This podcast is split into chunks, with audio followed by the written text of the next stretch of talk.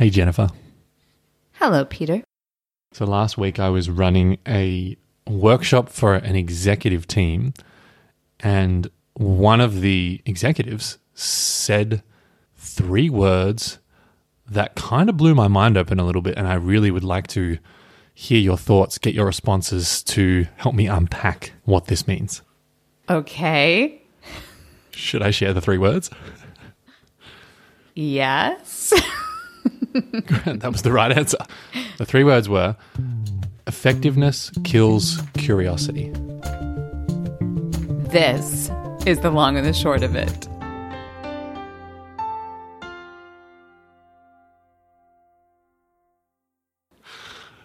Wait, back it up, my friend. Back it up. Context? Effectiveness hmm. kills curiosity. Can I just try to translate that off the top of my head? Of course. Of course. If you think it works, why would you investigate another way? I think that's a, a pretty solid definition, a pretty sound definition, or at least a read on those three words. Maybe I'll give the context, which will help us. Because I actually think just before we started recording, I actually started questioning myself, wondering maybe it was efficiency that kills curiosity. But I'm 98% sure he said effectiveness. So let's unpack that and then maybe see if it applies to efficiency too. So the context was we were talking about the benefit of being a curious coach like leader. So I was helping the executive team get a bit clearer on how they can practice curiosity, how they can practice being more coach like in the way that they lead their teams, which was great. They were loving it. They were practicing asking questions and and then we came back from a breakout and one of the shares was this particular individual who said, I realized that as a leader and even as an organization or as a team, we are incredibly effective. We have certain rules that we like to follow for meetings, which is let's get them 55 minutes. So we give everyone five minutes back in their calendar. We have agendas. We have people who take notes. We have really quite solid rules on how to run and structure an effective meeting. Actually, which I was quite impressed with that I know many organizations don't do. And he said, What I've realized in this moment is that I'm sometimes so effective in delivering on those rules of engagement that I don't leave space for curiosity. I don't leave space to go off the agenda, off piste, mm-hmm. to have a curious conversation that I don't know where it's going to land because I'm so busy effectively going through the agenda. And I was like, that feels like kind of profound and also interesting. So, what do you think? I'm still trying to fully wrap my brain around it, but as you were just describing it in context, it reminded me of another saying which has four words. Mm-hmm. I love that we now have to lead with how many words are in these sayings. And this one is from my friend Jasper Grant. Leave room for serendipity. Mm. And it Yeah. feels like maybe that's a close cousin. Like Yeah. create structure. Within structure, there's freedom. Create a plan, create a strategy, and leave yourself open to the truth that you can't plan for everything. And by not leaving room for serendipity or curiosity or whatever word you want to put there, you might be hmm. missing the gold. Yeah. Oh, that's good. It's almost like in that example on the agenda, having 10 minutes for serendipity, like put aside. You know, or making the agenda, I guess, in that example that I mentioned, a 55 minute meeting, maybe you account for 40 ish, 45 minutes worth of agenda items and you leave room for the serendipity, the questions, the curiosity, the rabbit holes, as I like to call them. Yes. Wow. My brain is just going in, in many different directions, but it's making me think of how I've been going to a lot of union meetings lately, and there's always a very structured agenda. But then hmm. the last item is called something like other business. Miscellaneous. And when I build out budgets, whether it's for my studio or production budgets as an artistic director, we always have a line which is, you know, the slack in the budget, the leave room hmm. for serendipity moment. And I'm thinking about how many times we've needed the other business moment or the cushion in the budget because life throws you curveballs. Sometimes those curveballs are great, but if hmm. you don't have the slack for it, then how are you going to be able to swing? Yeah. Yeah. And so then I guess I'm also wondering about the word efficiency and whether that applies too. Because uh, for some reason I started doubting that I heard effectiveness prior to this recording. I was like, maybe I heard efficiency because I'm starting to think I could see where efficiency could kill curiosity too, where we're so focused on getting things done and getting them things done quickly that we don't make room for or forget to make room for questions and serendipity and space and curiosity. So I feel like I wonder if efficiency applies here too. Well, I'm thinking that, I mean, efficiency, just like effectiveness, is a really good thing. Like, mm. those things are not bad, they're yeah. things you want. But are they the ultimate goal? Like, are you willing to sacrifice creativity in favor of efficiency? Are you willing to sacrifice curiosity in favor of effectiveness? That's the thing that's coming up for me is like, of course, you want to run efficient and effective meetings, but not if it means that the best idea as it is coming out of someone's mouth is mm-hmm. halted because that's not on the agenda. Yeah. Yeah. I feel like you're reflecting back to me how it can be both and it doesn't have to be either or. Yeah. Which is interesting because one of the things we also talked about in this workshop was the idea of can if instead of can't because, which comes from a mm-hmm. great book called A Beautiful Constraint. I'll pop it in the box of goodies. And one of the concepts from that book is very often we human beings, but also we leaders or we employees or just creatives might start a sentence with or have a story that we tell ourselves that sounds something like, oh, I can't do that because. So in this case, I can't leave room to ask curious questions because I've got an agenda and I like to be effective and efficient. And we talked about what it looks like to flip that to, which is from a beautiful constraint, a can if. So, well, I guess I can be effective and curious if, to your point, I leave space for serendipity.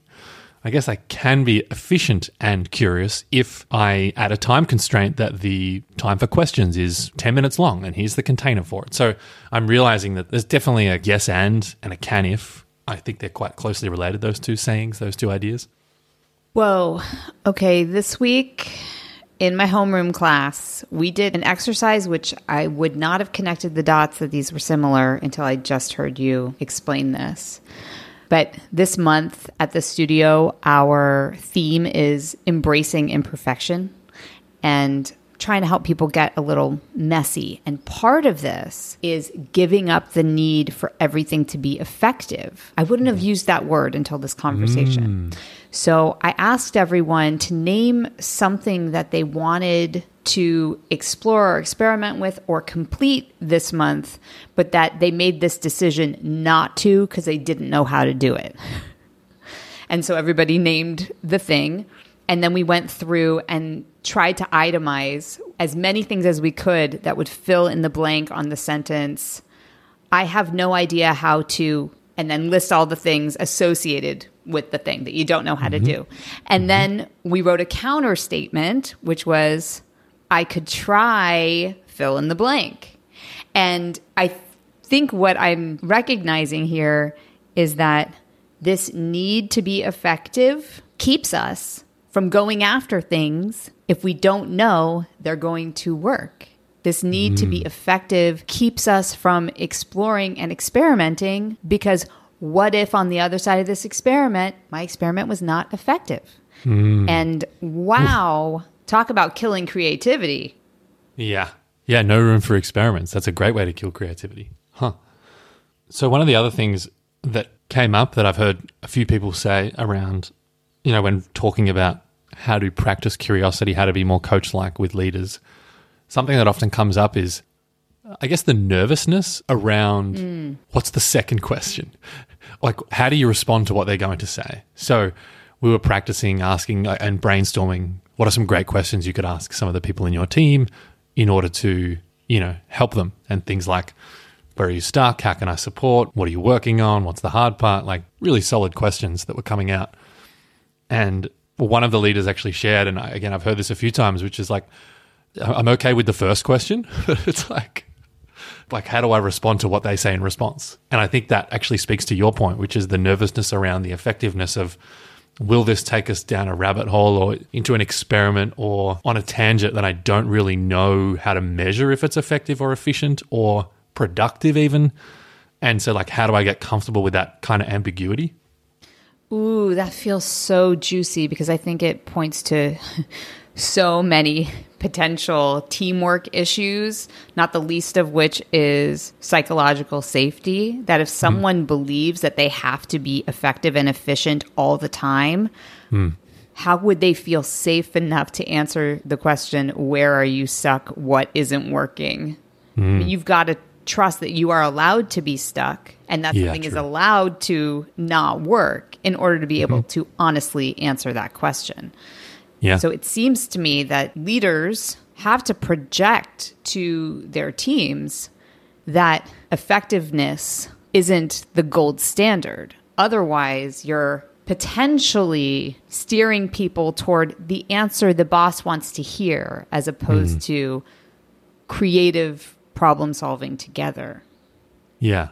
Yeah. And I think part of how you open that space up for folks is by modeling mm-hmm. that that you too are nervous about something, stuck with something, having a hard part, experiencing some tension. You know, at the moment, there's this very, very common theme throughout almost everyone that I'm working with in the executive team function, no matter which organization, which part of the world, which is we're nervous about and we don't know how to handle this transition to hybrid.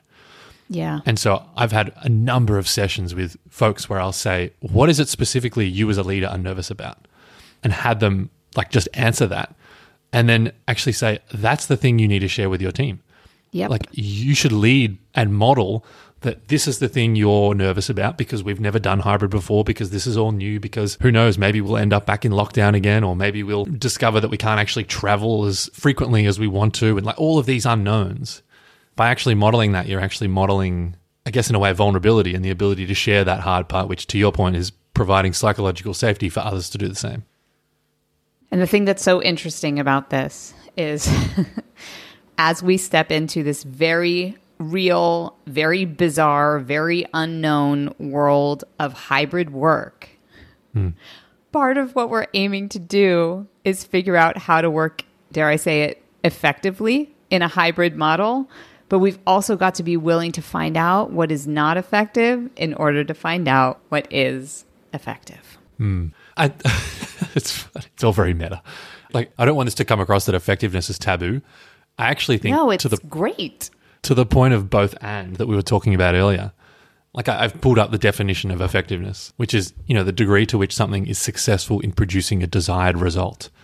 Mm-hmm. Now, the thing that I'm particularly curious about is the desired result, because if we add to our desired results our definition of success, that we want space for serendipity, we want to spend time being curious or coaching our leaders, then if we do that, that's effective. So mm. I think that's where I was maybe getting confused with effectiveness and efficiency because for some reason I thought that I guess it was where I started this conversation was in order to be effective, does that mean you have to kill curiosity, which was the three words that we started with? But if part of the desired result, going back to the definition, is space for serendipity, as long as you make space for that, I'm repeating myself, it's effective.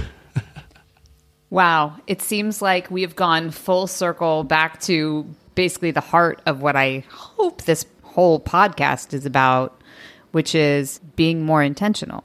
Mm. Leading with intention as uh-huh. opposed to willy nilly. so, oh my gosh, it goes back to the questions, the golden Said. questions of who's it for? What's it for?